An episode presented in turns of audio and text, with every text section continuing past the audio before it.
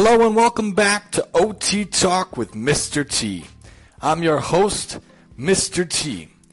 You know, throughout the years that I've been in the Board of Ed, I've only been in the Board of Ed for three years, but throughout the three years, there have been different cool activities and different cool writing elements, especially in public school, that I like to do.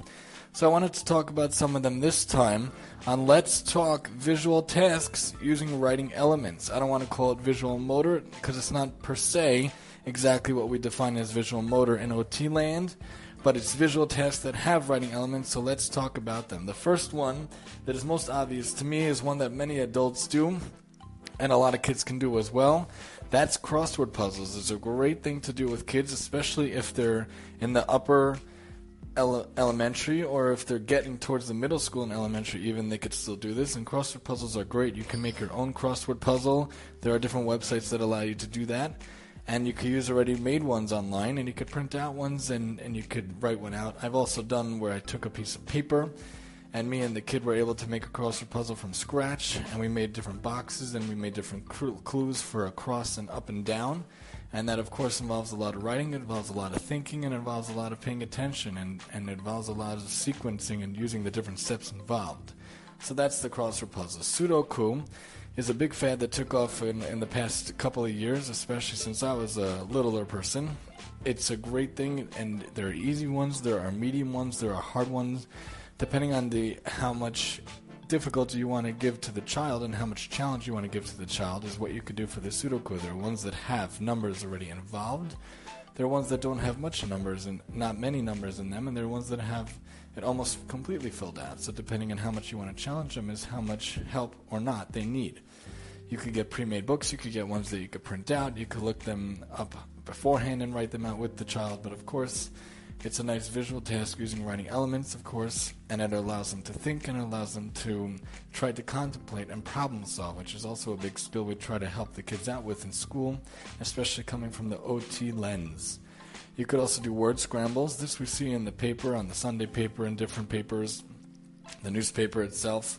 And it's also called an unscramble. You could w- mix up the words and mix up the letters within the words, which I've done also, especially last year when I was in regional schools, non special ed schools.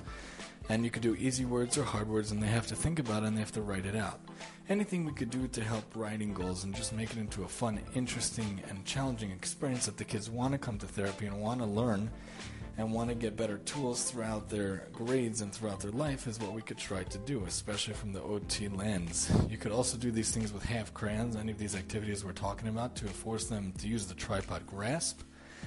We could use my favorite thing, Wikki Stix, which I use a lot even with my nighttime job, with my night sessions for the kids across the country. That could be used for writing. It could be made into like a race car, and then you could write with it, and you could draw a line throughout it. You could make different shapes, letters, and whatnot, and you could write those shapes and letters and, and objects with that as well. That's Wikki Stix, we mentioned before, W I K K I S T I X. A big thing I like to use is color by numbers and color by letters, or color by ABC letters, really the alphabet, and they have to fill in different pi- parts of the picture using the numbers, so they have to know their numbers and know their letters. Even little, little kids can do this though. With the kid I visited at lunchtime in one of my schools, I brought this and they liked it a lot we all went through the different pictures, the different colors one by one, in order to be able to do this. And that's color by number, color by letter. They have hard ones and easy ones, and even for adults now, it's a big thing. Coloring is a big stress relaxer, and it's a big thing to be able to just sit down and calm down at the end of the day. So you use that as well. Word finds are also wonderful. There are easy ones, there are hard ones, there are ones that I've made with students, there are ones that we do based on their interests, on their likes, on their hobbies. You could do one based on video games, one based on TV shows or movies, or based on uh, anything that's a fad nowadays. Could be based on toys or whatnot. You could also write it out by hand. That one takes a lot of time though. When I did that with a student in the past, it took pretty much the whole session to write it up. It's very labor intensive writing every word in the cross in the word find excuse me and every letter within the word find. Very difficult. It's better just to go to the creator through google. You could find it. Word find creator and have the, have fun with that. And every time they find a word, I usually have them write it out. Also with the crosswords or any of these things, anytime they find the word, they could give themselves a point. They could give me a point too to make them get involved in the game for both aspects, for me and the child. And they could write out the word itself. They could write out how many points they got, like we mentioned. Another activity is spot the difference. You know, there are pictures, sometimes in newspapers, they give you two pictures and they have little differences. The key to this is that besides for the visual activity and the visual challenge, they have to write down the differences they actually see. So I give them lines and I tell them what they see, and they have to write out what they see. If they're right, then I could give them a point, I could give them a check. You could do 10 things different, 12 things different, 5 things different, depending on the challenge. is how hard or not it could be for the child. That's spot the difference, or can you find the difference? And you can do it also based on video game or movies they like. I did one based on Frozen for a student last year, and they liked it a lot.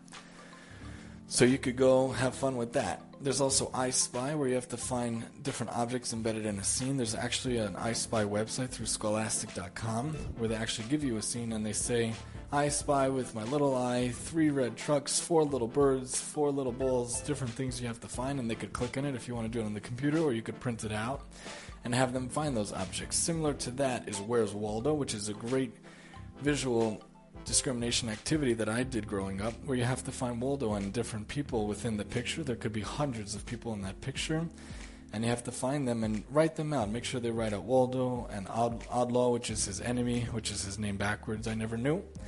And they could do that, and they could write out the people they find and different objects they find. Even if it's not on the list, let them write it out. If they want to write it out, that's great.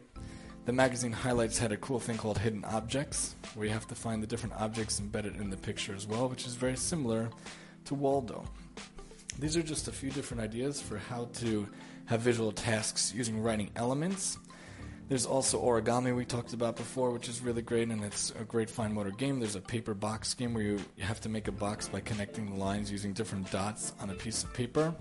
There's also connect the dots activities and, and, complete the picture activities using dots, and you could also be using numbers. They have to connect the numbers, connect the dots to complete a picture. You could also make different pictures using shape dots, and also mazes are really great. You know, they have to go from point A to point B. It could be a hard maze, an easy maze, it could be a superhero maze, it could be not. I had a great book last year involving different activities involving the superhero, and one of them was the mazes. You could make your own picture and have the kid complete the picture using a pencil and of course, you could play hangman or tic tac toe, which is a great way of just using paper involving the writing elements involving visual tasks. And as a last idea, you could always use a dry erase board and a marker, and you can make Mad Libs a game as well that involves writing and creating a great story. This has been OT Talk with Mr. T. I'm your host, Mr. T.